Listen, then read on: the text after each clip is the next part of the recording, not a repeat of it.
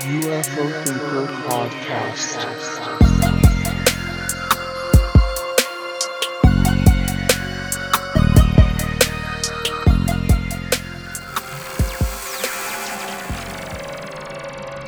Hello and welcome back to the UFO Thinker podcast, part of the Corwin All Beings Cab Network. My name's Frank and let's get cracking. So here we are in January 2024, the beginning of a new year, the beginning of a new era. We'll see.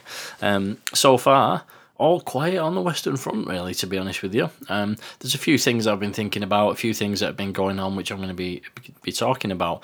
But I think the episodes that I did just before Christmas, which if anyone's not had a chance to have a listen to, by the way, definitely recommend you go back and check that one out.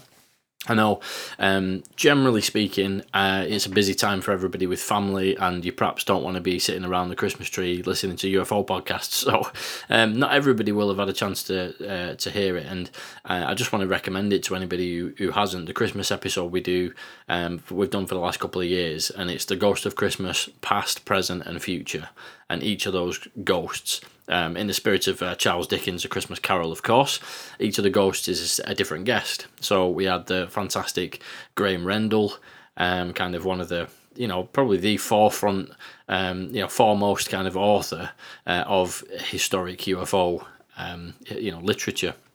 And uh, we're really lucky to have Graham on talking about some lesser known cases, which actually weren't in any of his books. Some of the cases that didn't that didn't go into the book, so you won't have heard about those cases before.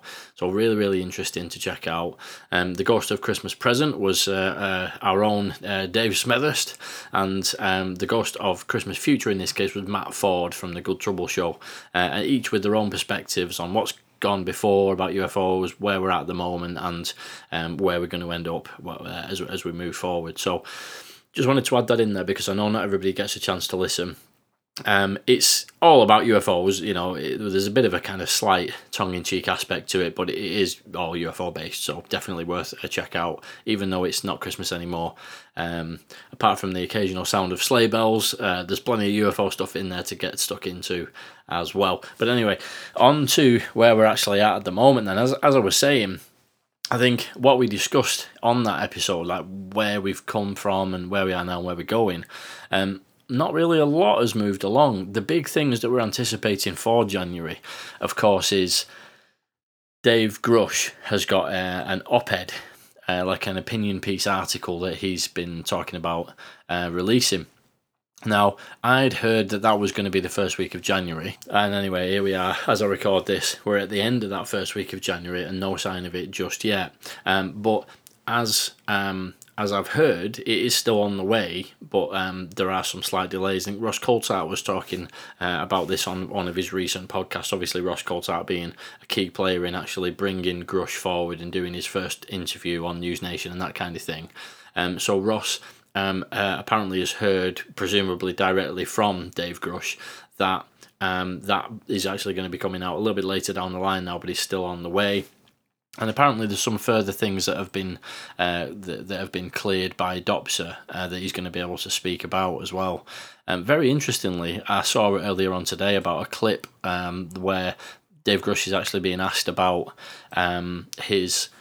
Uh, you know his direct knowledge, as it were. It was a News Nation interview, um, and he, he goes on to talk in, in that about how he wasn't initially cleared to discuss this, but he was actually directly read in to um, to a government UFO program, which is really, really interesting. And, and, presumably, what he's actually looking to put in his op ed relates to that in some way. But obviously, the extent of what he's able to say and things like that, will, will, will only time will tell.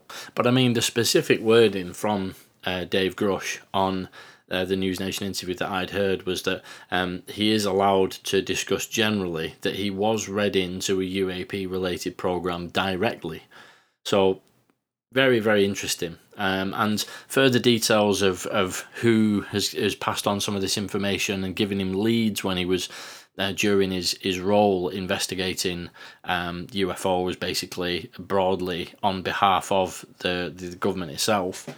Um, it's come to light that I think it was some um, some Facebook comments from Eric Davis. Uh, he's actually now uh, come forward and said that he was one of the people who had actually spoken to Dave Grusch um, and was able to give him the leads of where to look, of course, which was then followed up on by Grusch. So it's really interesting to see how little bits more information are, are coming forward about um, what what exactly Dave Grusch was involved in and the extent of what he was able to see. And um, I think we're going to see more and more of that through the year. And I can't emphasize the importance of um, what Dave Grusch is saying. We talked about this a lot on the pod, um, of course, because it's such a big story. It was arguably, I don't even think there's much of an argument against it that, that Dave Grusch coming forward was the big UFO story of 2023. Um, and obviously, um, the very limited information was able to be actually kind of brought forward about details, but I think we're going to start to see some some hints as to what those details might be that get revealed um, in the coming weeks and in the op-ed and, and probably even further going forward. Um, and Dave Grusch has, has actually also been out and about. Um, just realised if anybody's not up on who Dave Grusch is by this point, um, you can go back and check out. I've done plenty of episodes about Dave Grusch uh, over the course of the last year, and there's plenty of information online. If you just type David Grusch UFO whistleblower or something like that, you'll be able to find out. I'm not going to rehash that now because I've already talked about it in significant detail, so I don't think anybody needs to hear all that again. Um, but you can go back and check out episodes and things if you want to get some background. Um, but as I say, it's so important to remember that this is somebody who was very recently, literally over the last few years, given a role, an official role within the US government to actually go around with accesses, with proper clearances, and find out, you know, what's going on with this thing. You know, is there a program that's operating? Are there multiple programs that are operating outside of oversight? Um, what's the extent of what is known and what is the extent of what's being held? And he was in a unique position um, which I think is absolutely, you know, it's, it's not in any doubt that he had this position. You know, we're not talking about somebody who's just kind of a, a random guy who's appeared on doing podcasts and things like that, and you can't verify his background. None of that's the case. This is somebody who's the real deal. He is who he says he is. He did what he said he did. And as part of his investigations, he's essentially, and this is the crux of it, he's essentially verified key aspects of UFO lore, things that have been, you know, dis- oft discussed. And I think therein lies the problem in some ways with Grusch is that people are, you know, people are perhaps who are not really up on the nuances of exactly what's going on. They'll just hear some of the things that he's saying and be like, well, we've already heard that years ago. But the really important point, at least for me, is that we're not just hearing this from yet another person um, who's just talking about it and you know going over the same points. Um, it's somebody from that background, that verifiable background, um, is talking about these things, and therefore there's a lot more weight to it. Now, is he bringing forward photographs of the craft of the bodies? Is he, is he you know bringing forward like kind of evidence? himself no and the reason for that is because all of that evidence of course would be highly classified and he's not going to um, you know, put his own safety and, and legal position at risk any more than he already has done. Um, but we do have to remember that the background of this individual is the, is the key point here. Anyway, so Dave Grusch has been out and about. And according to some posts on social media that I've been following, um, he's been in uh, New York City and he apparently has given a private presentation of some type to around 60 people, which was organised by a quote unquote Wall Street bigwig. Um, and some of the points, now, bearing in mind, this is just a post on social media, which I haven't seen this presentation, certainly wasn't there, um, but it's very interesting information. Um, but apparently, uh, this is the unverifiable bit, you know, but still very interesting. He's apparently been able to say that an adversary country is considering UFO disclosure to get ahead of the US. That the non human intelligence related to UAP look like the typical grey alien. And that the US has a UFO craft with a diameter of approximately 40 feet, but when a person goes inside, it appears to be the size of a football field, and this craft is able to produce a terawatt of energy. And the final point is that only about 50 people know the full extent of the nature of the UFO phenomenon. And he's also saying apparently in this presentation that he himself is still hopeful for UFO disclosure to happen. So very very interesting, and there's a there's a few things in there that I'm not sure about personally. Now let, we'll go through these points because I think this is uh, important to to get into. So, the first one there, an adversary country is considering UFO disclosures to get ahead of the US. If Grusch actually can can verify that, I would I would want a lot more information about how how that information is you know how, how do we know this? Uh, you know, I presume that that would be China. I suppose there's a possibility that it could be Russia, um, but it's got to be one of those. I, would imagine. With it being adversary country, there's not you know. I, think the big players here are, are Russia and China. Let's just say. Um, but as I say, I don't know for sure that Grusch has definitely said this. It's certainly not a direct quote. I've not heard him say it, but it sounds very interesting. And if that is the case, um, I'd be, I'd be, it'd be, it'd be good to get a bit of the background about where that information has come from, even vaguely. Uh, obviously, we're not going to know the specifics, but um, yeah, that's that one. The non-human intelligence related to UAP look like the typical grey alien. Now, that's not entirely unexpected, but what Grusch has talked about previously um, is that the biological analysis is is very some of them are very different to what we what we are familiar with. And the, the, biological analysis that took place the doctors were a bit baffled. They didn't even know where to start. Now obviously that would relate to some of the morphologies. And to me in some ways, those are the most interesting ones because we all know what a grey looks like. It's part of our pop culture, isn't it? You know, the the alien grey uh, has been in countless movies and things like that. And you know, it's not entirely unexpected. It's kind of what everybody thought an alien would look like, I suppose, at this point. Um, but it's it's a little bit of an insight if this indeed is you know something that has been said by Grusch, and I would imagine that these same points, if they are what's been discussed at this uh, presentation, I would imagine that at least some of these points would also make it into the op-ed. So we'll see. Um, could this be an indication of what ends up being in the op-ed when we finally get it? Again, time will tell, won't it? Perhaps not. Perhaps all of this will be completely discredited, and none of it will be in the uh, in the op-ed. But I just thought it was interesting enough to to mention, even if even if some of these points turn out to be not accurate, it's still interesting to consider. Um, and what this kind of points to is that you know the the various morphologies. That's something that that Grusch has, has discussed in the past. Uh, some of them clearly look like the typical alien grey, and as we know from some previous interviews where he's mentioned that um, people, experts, didn't even know where to start when when talking about them, it would certainly appear that some of them are totally different to what you might expect. Those I think are the most fascinating ones, and um, I, I, know I've I've spoke about this on social media with a few listeners. Um, that's very intriguing to me. It's kind of been, you know, going around in my head. What biological entity could could be so different and so weird in terms of its its biological makeup that we don't even know where to start when a doctor is looking at it. I mean, like uh, some kind of octopus type thing, or what? What are we talking about here? Like some kind of combination of technology, you know, metamaterials, kind of all mixed in with biological material. The one that I always kind of end up thinking back to is some kind of just biological blob, which somehow tethers the consciousness to the vehicle or something like that. You might not need a body. You know, if technology gets sufficiently advanced, perhaps you still have to have some biological aspect. But why would you need arms and legs if technology can do that for you? Perhaps, you know, with sufficient development, you may find that some entities kind of go down that direction, you know, and that certainly would be pretty difficult to make any sense of, especially if you're not used to, you know, non-human uh, biological entities, shall we say.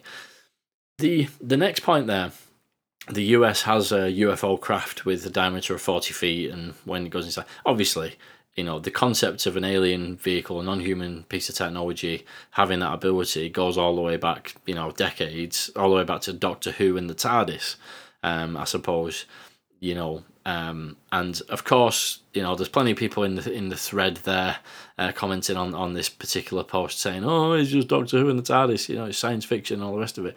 But you know it's, it's certainly something that we've heard people like Danny Sheehan talk about.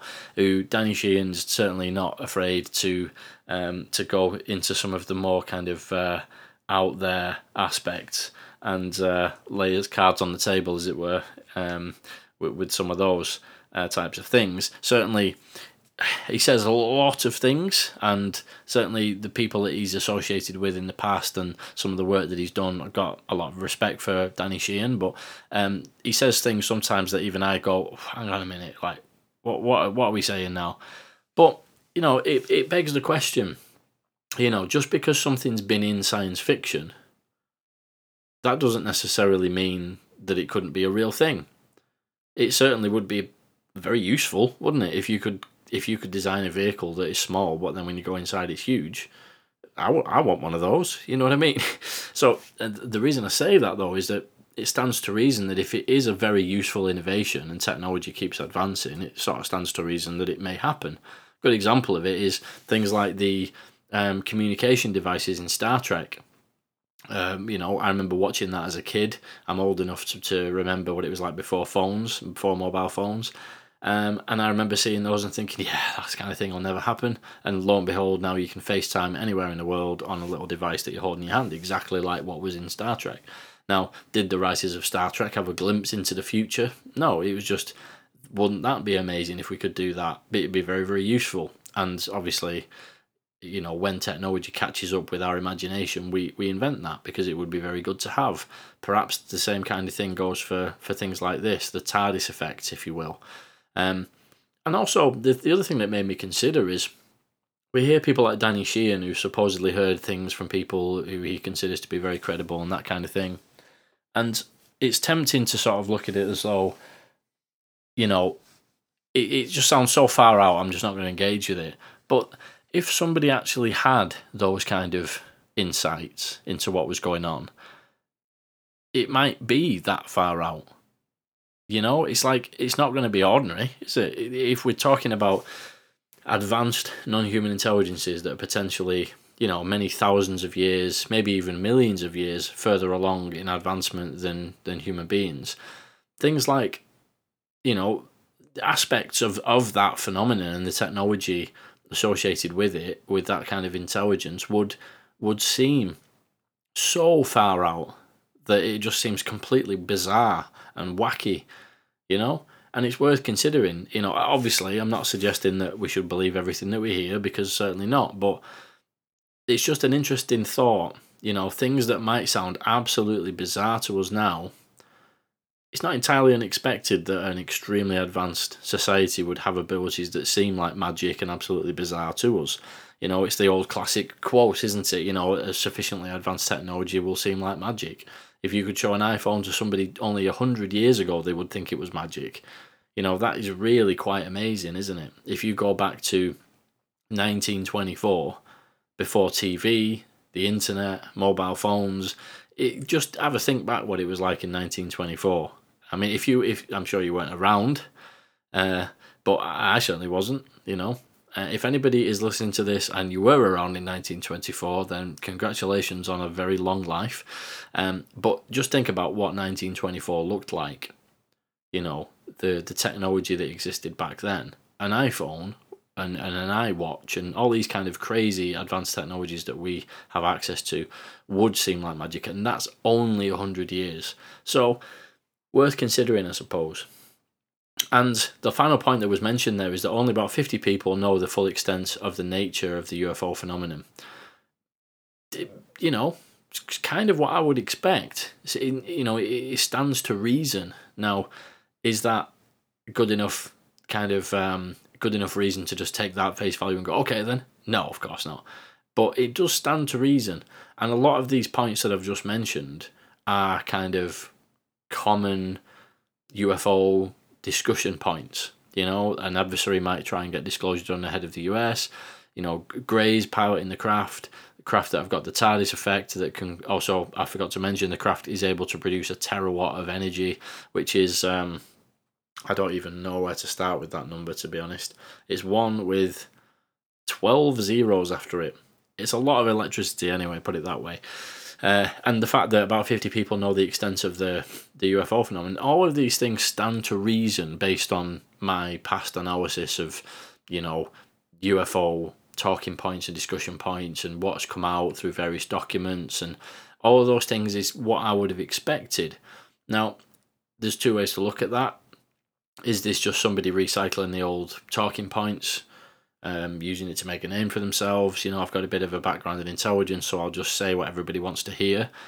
I can understand why people think that, but I would suggest that there's a more interesting point here, which, you know, in my opinion, is is what's going on here, which is that a lot of these talking points are based on incremental gains of knowledge for decades and decades from UFO researchers, and that broadly, the good research that's been done, because there's bad research and there's people who are grifters who are just trying to make money um you know uh, you know quickly and, and con people and there's plenty of promotion on the internet on on you know wherever whatever corner of the internet you look at there's there's people who try to make money off fake UFO videos and uh, you know stories and, and all the rest of it.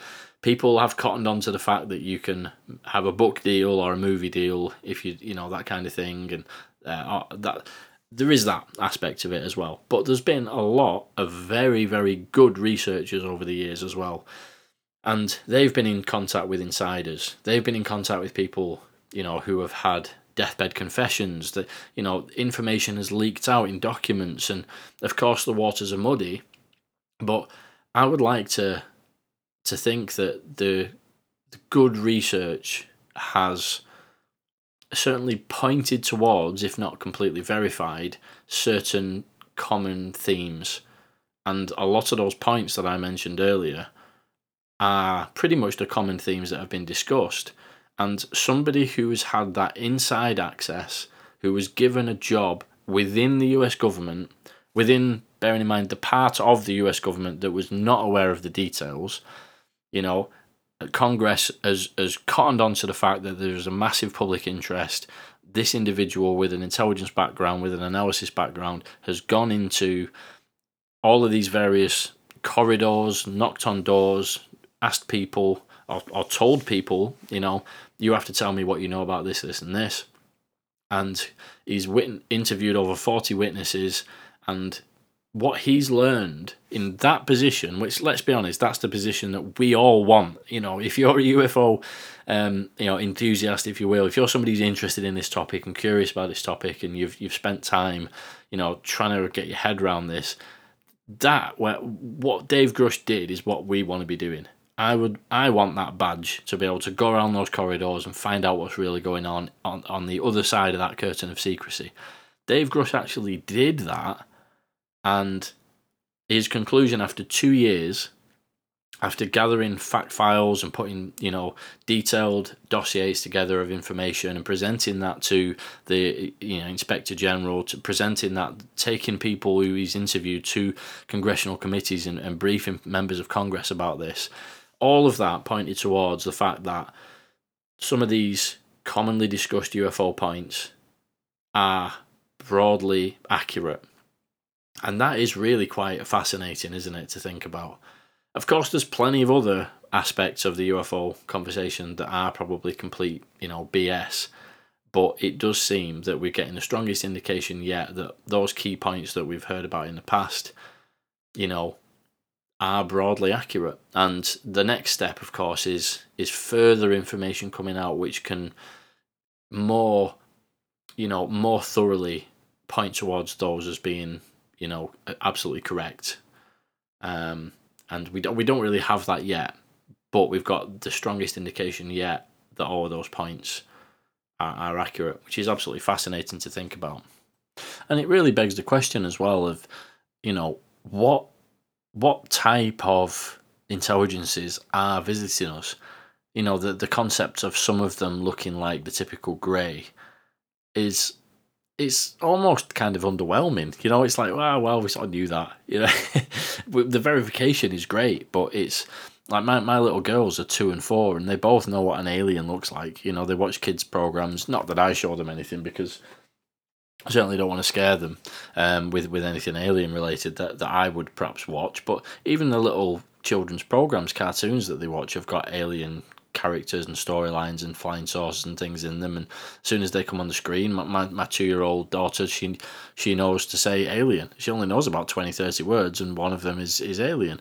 Um, and it's, it's fascinating to think how ingrained the look of these beings has become in our society, despite no actual, you know, acknowledgement from those who we look to in society to provide answers, such as science and the government and things like that, um, and and religion.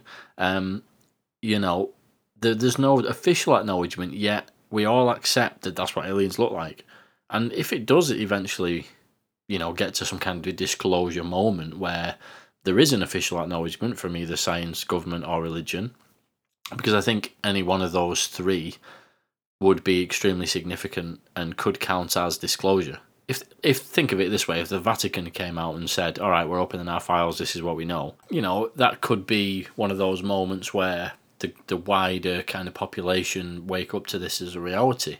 It's it's funny, isn't it? How we accept this image of okay, that's what aliens look like. That's what the vehicles they ride in look like. We accept that uh, completely um, unanimously across societies, across cultures all over the world. But yet, we're kind of waiting for one of those groups, whether it be religion, science, or government, to officially say, all right, yeah, that's what it is. You know, that's what disclosures kind of is, isn't it? We accept these things as part of our culture, as part of our, you know, global knowledge as a species, but yet we're waiting for that moment, you know. Um, right, kind of rightly so. You know, I'm not saying that that I completely accept anything as fact until you know I've seen the receipts, as it were. But you know, I certainly haven't had any experiences myself, so obviously I understand that people who have, and you know, it's different depending on what you yourself have witnessed, of course. But you know, then again, even a lot of people who I've spoken to who have experienced things firsthand and had very kind of upfront experiences, you know, that they absolutely have no prosaic explanation for, they want answers as well. And it's very likely that the government, that, you know, perhaps religion and science um, can, can provide those answers. Those are the three areas that we look to in society to, to provide answers about the universe, our place in the universe, the meaning of life, all that kind of thing. So even people who've had experiences in in a lot of cases don't really understand what they experienced. And, you know, perhaps that's by design, but certainly there is still that longing for that confirmation from those that we look to for confirmation of these kinds of things. But what it makes you consider is when we hear about the different types of um, you know morphologies and the fact that some of them are, are so different to us and, and that kind of thing is what's really going on with the nature of this interaction? It's something that I've been pondering a little bit during my Christmas break. Um, you know, sat there with a with a whiskey in front of the fireplace. You know, um, next to my Christmas tree, smelling the, the, the festive scents wafting across the room. You know, of, of all the lovely food and uh, uh, and nice things that you get to experience during that time of year. Um, and obviously, some of that is is a little bit of a reduction in workload and a holiday, and certainly gets your mind going about some of these things. Um, and the nature of the interaction that's going on obviously can vary depending on the group that is interacting with humanity. But it's it's it's really interesting to consider how a very very advanced non-human intelligence would interact with us, how they even could interact with us. I, I remember reading um, an article, it was actually Avi Loeb, um, the uh, Harvard professor who is, you know founder of the Galileo project and who has been quite active in in looking into this this topic and and you know to his credit been very out, willing to be outspoken about certain speculations and and that kind of thing um I think as to say there's a few question marks around the Galileo project at this point. Um, however, still very interesting individual and somebody who I'd very much like to speak to uh, one day um, about about some you know certain things. But but Avi Loeb has, has certainly put an article together um, a little while back. I tried to find it, but he's very prolific on his um, on his Medium page, and he's, he comes out with several articles a week. I have no idea how he finds the time to do that with all the other things he must be doing. Um, but very interesting read actually. A lot of his articles are quite speculative, and then attempts to uh, bring science into the equation to figure out whether or not that could actually be a viable thing, uh, which is which is really interesting. I find it a great read. I don't often, um, you know, I don't read every article because they're so they're so often, but really worth a look at. If you just type in Avi Loeb Medium, you'll find his page. Um, but there was one where he'd actually done a calculation to it's kind of an expansion of the Drake equation. You know, are we alone in the universe and that kind of thing. Um, and this particular calculation that he, he had done was to understand whether it's likely that if we were to come across life, that they would be at a similar level of development to us. Um, and and the answer to that was a resounding no, because the chances of other life developing at the exact same rate as us and just so happen to be at the same level of development when they run into us and we're comparable in terms of our levels of development is extremely slim. The fact is, you know, if we were able to go and visit other life, you know, it's quite likely that we would find life forms that are not able to venture out into the wider universe at that point. Otherwise, they may have already done so. Um, of course, they may be extremely advanced compared to where we are, but if that was the case, they may have just decided not to interact with us for whatever reason. That that of course um, is also true. But the point is, it's it's extremely unlikely that at the point where we have an interaction with a non-human intelligence that they would be at the same level of of development as us. Um, and when you actually look at the the you know the the maths behind it, it, that that does actually stack up. Now, if that's the case, it could be very possible that the life form that we interact with, or the non-human intelligence that we interact with, is is significantly more advanced than us to the point of I was mentioning earlier about 1924 and how iPhones and the internet and Siri and all the kind of Teslas and crazy technology that we have these days, which is a fascinating thing to see unfold in its in its in its own right, completely separate to anything to do with UFOs, or or is it? You know, I suppose that's another question for another day. But the point is, even a hundred years ago, what we have now would have seemed like absolute mind blowing magic to somebody, um, you know, back in 1924. And if you go back another hundred years, another hundred years, even more so. Um, and what would that be like in a thousand years? With the rate of advancement of AI at the moment, with how how AI is influencing manufacturing the you know the layering of materials and and everything that AI can do in terms of analysis and computer modeling and things like that. It is absolutely unbelievable to think where we'll be in another 10, 20, 30 years, let alone another, say, 10,000 years. If we don't get wiped out by some kind of unexpected meteor, if we don't get wiped out by ourselves or some version of AI or, or whatever it might be that you know, various sticky ends that we could meet.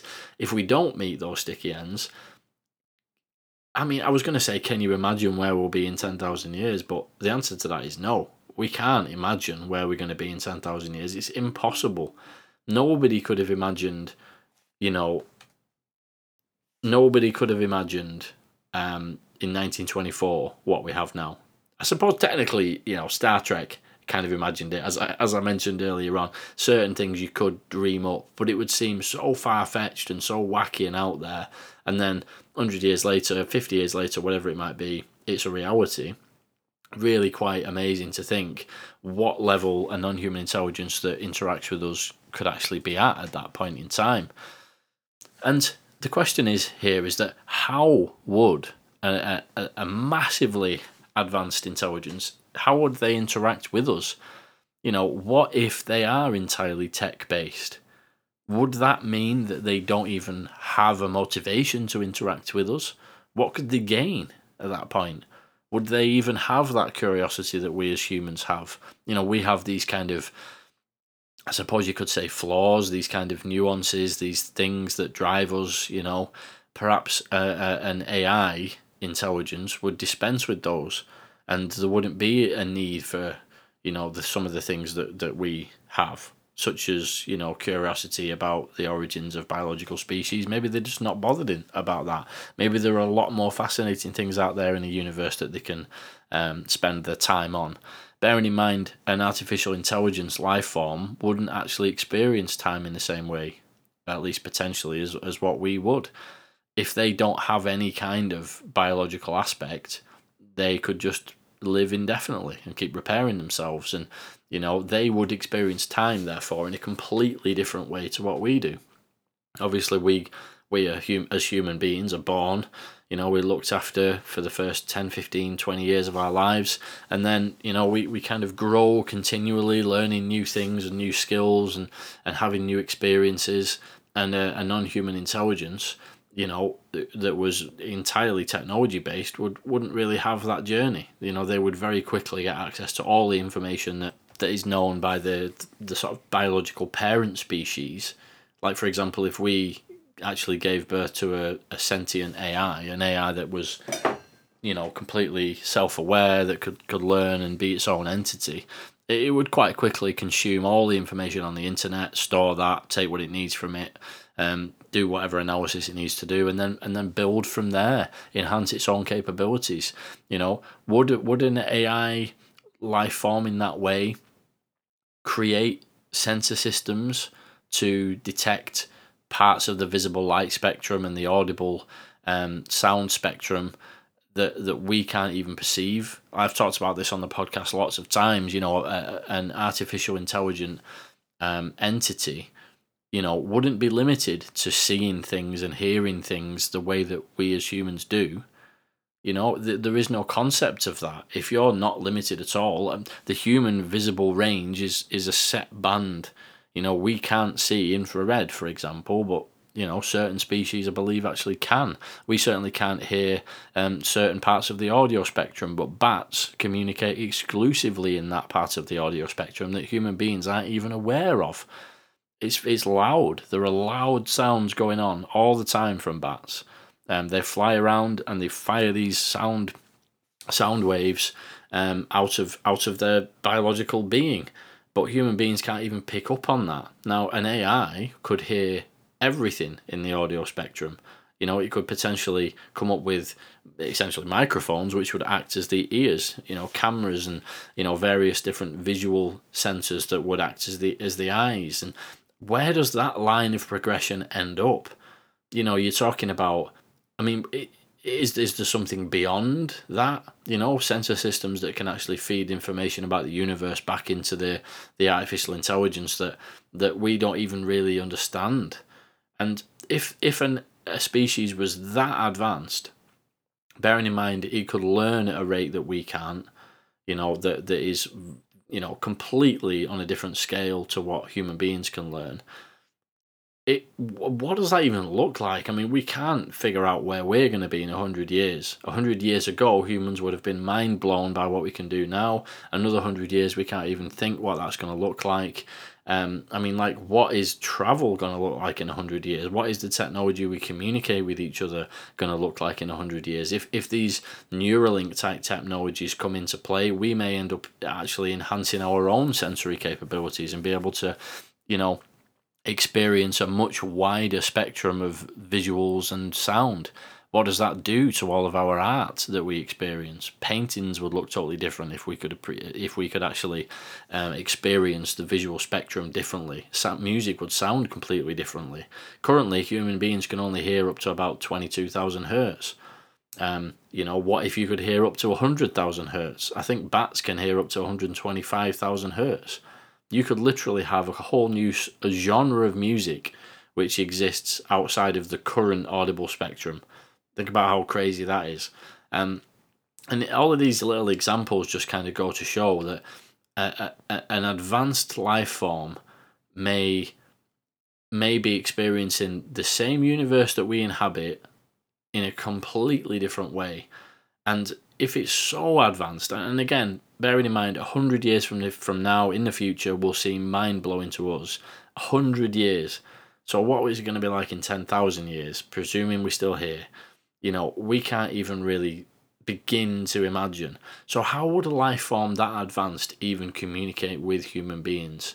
And is it possible that part of the way that they would communicate with human beings is to subtly implant knowledge into the human pop culture to make us aware of its existence? And if that is the case, it's a, big if. I'm, I'm just speculating here, of course. Certainly don't have any first hand knowledge of this. I wish I did, it'd be fascinating. But if that was the case, it's worked, hasn't it? If that's really what's going on, and AI has been really, really gradually, with no sense of urgency as we would understand it, because they live forever, you know, as long as it repairs itself, it doesn't have a concept of running out of time. Maybe if there is some plan to introduce what it looks like, or at least what the what the displayed form of that intelligence is. Perhaps it is alien greys and the interactions that it's had with humanity over the last however many decades, however many hundreds of years, has subtly implanted that without overtly revealing itself um, to the population. Um, could that actually be a part of how an extremely advanced civilization would interact with us?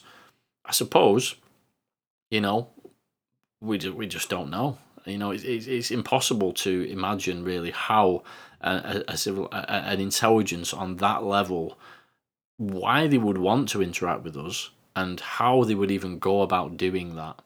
I mean, it's all uh, fascinating to think about, and uh, you know, obviously, a lot of that that I've just talked about there quite speculative and and quite um, sort of you know just a, a stream of consciousness really. But it's it's what I've been thinking about a lot, and I used to do pods like this a lot back in the day, actually, early in the early days of the podcast. That was kind of actually the origin of the name UFO Thinker. It was supposed to just be my way of ranting about what I'm thinking about to do with UFOs. Um, I think a lot of people think that it means I'm some kind of great thinker on UFOs. It's certainly not what I intended at all. Um, it's literally just directly, you know, what it says on the tin. If I'm thinking about stuff to do with UFOs, I'll I'll talk about it and. Uh, uh, yeah, there we go. You know, it kind of snowballed from there. But um, certainly, a lot of the things I've been thinking about there, sat next to the Christmas tree with my whiskey, and you know, I don't know. I'm kind of hopeful that we might get at least some indications over this next year and beyond uh, about what what could be the case um, with with some of those those questions. But you know, we'll we'll wait and see how how it all progresses uh, as as we move along, and just going back to what we've been seeing within the UFO community, the UFO sphere, if you will, um, over the last few weeks, I think it's kind of a continuation of what we've been seeing. Um, the kind of the the reactions are brewing to the the ripping up of the legislation that we were also hopeful about earlier in 2023.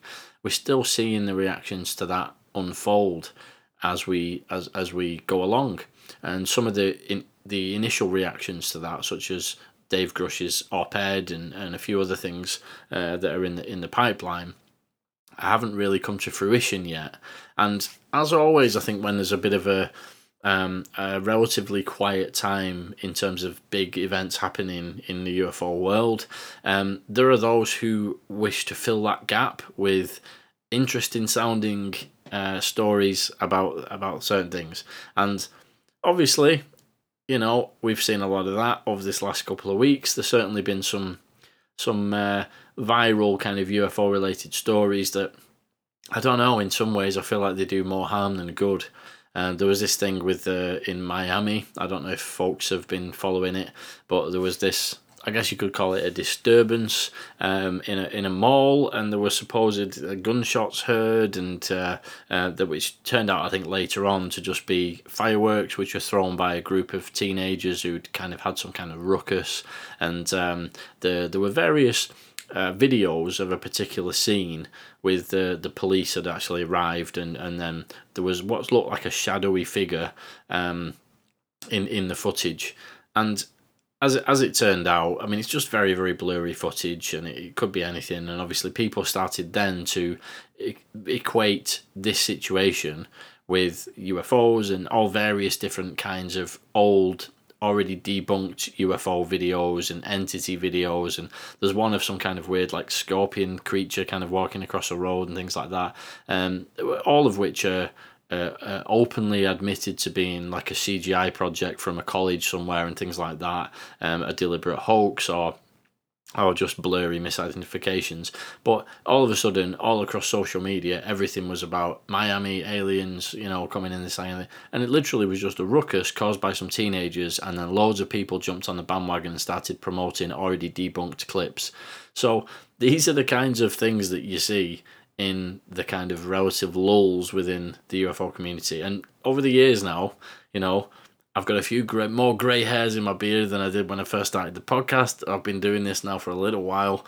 Um, I, I, I perhaps I, definitely don't consider myself like a, a, a long an old timer or sort of like OG or anything like that. But I've been doing this for a few years and certainly seen a lot of this kind of thing happen in the past. And you do start to notice a trend.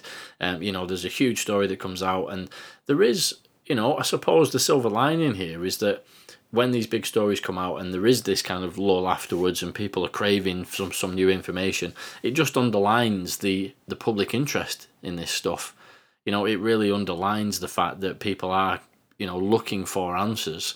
And unfortunately, there is that aspect of social media where if you're looking for something, there's always people who are there to tell you that they've got all the answers to whatever it is you're looking for. Um, and I think that that's that's definitely what goes on with these kinds of things. You know, people uh, try specifically to get engagement on social media because you can get paid for doing that. You know, so people specifically craft tweets and you know posts, whatever they're called these days, on X.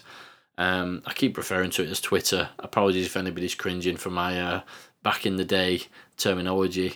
Uh, but yeah, um, on across all various social medias, there's, there's always people who are looking to drive engagement and that kind of thing for their own gain.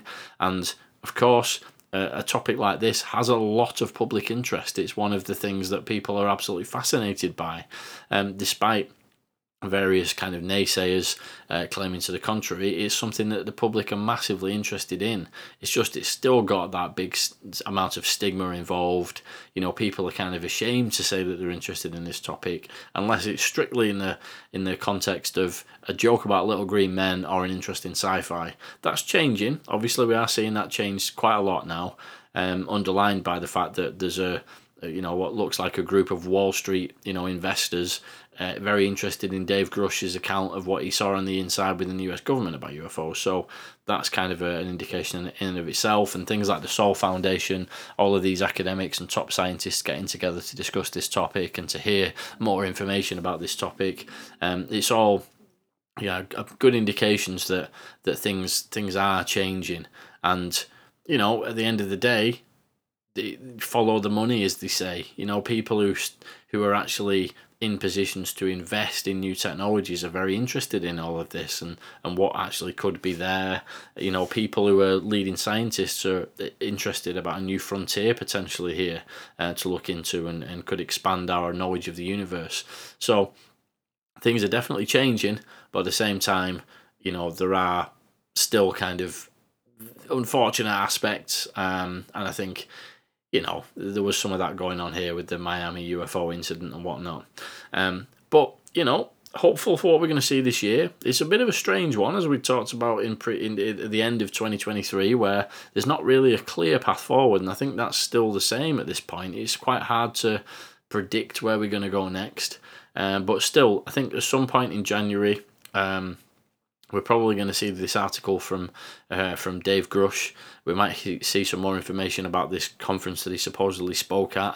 Uh, obviously, um, the various um, American politicians who are outraged at the previous legislation being torn to pieces at the last minute are going to be um, plotting behind the scenes what the pushback is going to be. Of course, you have to remember as well, a lot of people don't actually finish uh, festive holidays until sort of like, you know, what, like 6th, 7th of, of January in some cases. So that would mean that there's not really been a lot of direct progress from the American political side of things, um, and that is probably about to change in the coming weeks as people get back to their offices and start thinking about what they can do as a reaction. So it's going to be interesting. I've got some uh, interviews lined up over the next couple of months, so make sure you, you keep your, your eye out for those. There should be some very interesting conversations had. Uh, not done many interviews uh, for, uh, for a little while actually now, um, so it'd be good to get some of those going and uh, looking forward to some interesting chats, uh, some more information coming out over the course of this year. So uh, I'll leave it there for today. Hopefully, enjoyed that slightly different format to what I've been doing over the last year or so, but I thought it'd be good to get this one in there. Um, and if you've been listening around till this time of the podcast, you're obviously a hardcore listener of the show. So thank you very much uh, for sticking around. You've obviously enjoyed it, which is the main thing. That's what I like uh, to to imagine. People enjoy listening, and um, at the end of 2023, I really loved getting those messages from people saying where you listen to the pod. So do feel free to to always get in touch. UFO thinker at hotmail.com. If anybody's got any interesting personal UFO uh, accounts as well, UFO thinker at protonmail.com is a secure email address if you want to send me any videos. Uh, always interesting to check out or any accounts of things that you've seen. I've heard some really fascinating ones um, over the years. And yeah, um, back again soon. I hope you take it easy, stay curious, and I'll catch you in the next episode. UFO Thinker Podcast.